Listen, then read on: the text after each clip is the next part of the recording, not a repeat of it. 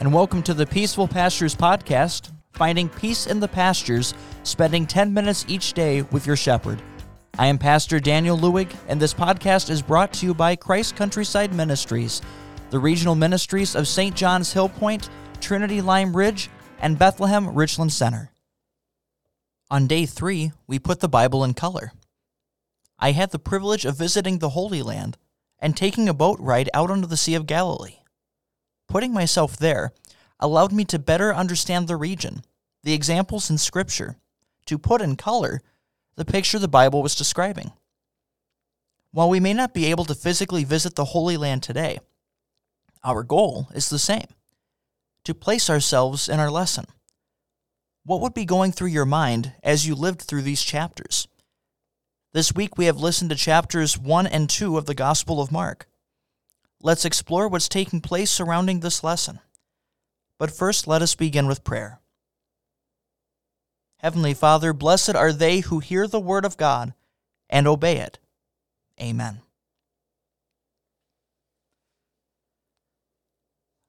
I want you to imagine that you are sitting in this house that is standing room only. So many people are packed into this house that you're pretty much elbow to elbow. You can't really move anywhere. The entire doorway is blocked. This might be the most full this house has ever been. And you know why it's this full. You're there for the same reason that everyone else is. You're there to listen to someone who spoke in such a different way. Someone who taught the Word of God in a way that you've never heard before. Someone who spoke with authority. Someone who showed miraculous power. And as you and everyone else is there to listen, you hear a commotion someone had been trying to get in through the door, but you're packed in like sardines. You knew there's no way anyone was getting in. Then you start to hear things, noises coming from the roof. You see a hole in the roof being made.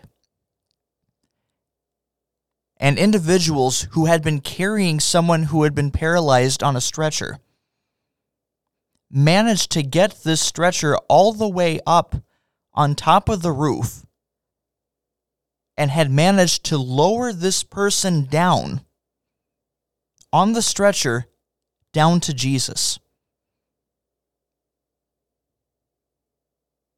If it didn't amaze you, it amazed Jesus. The level to which these friends went to bring this person to God to bring this person to Jesus. Their commitment, their faith, not only to their friend, but to who Jesus was. They knew their friend needed Jesus. They knew he was the only one who could help him and they were determined to not let a single thing in their way stop them, prevent them from bringing their friend to Jesus. Jesus pauses and marvels. He marvels at their faith. He tells them that their faith has healed them, that their sins are forgiven. And then Jesus has an exchange with someone who never said a word out loud. But Jesus knew what they were thinking. Pharisees in the crowd got to the point, the heart of the matter, they just were on the wrong side. Pharisees thought to themselves, Who can forgive sins except God alone? And Jesus didn't disagree with them. He told them, You are right. But so you know that I have the power to forgive sins, so that you may know that I am the Son of God, so that you may have the same faith that these individuals did who made sure nothing would stop them from bringing their friend to Jesus. He told the paralyzed man to get up and take his mat and go home. And immediately, the man gets up, takes his mat, and room is found as the entire crowd parts for him to walk right out of the crowded house. There's a lot to marvel at in just this lesson. To admire the determination of the friends the faith of the friends who were committed and bringing their friend in need to Jesus. Is there not a lot that we can learn from that alone? To marvel once again at our Savior. As, as Mark brings us to this house and, and makes us part of this scene,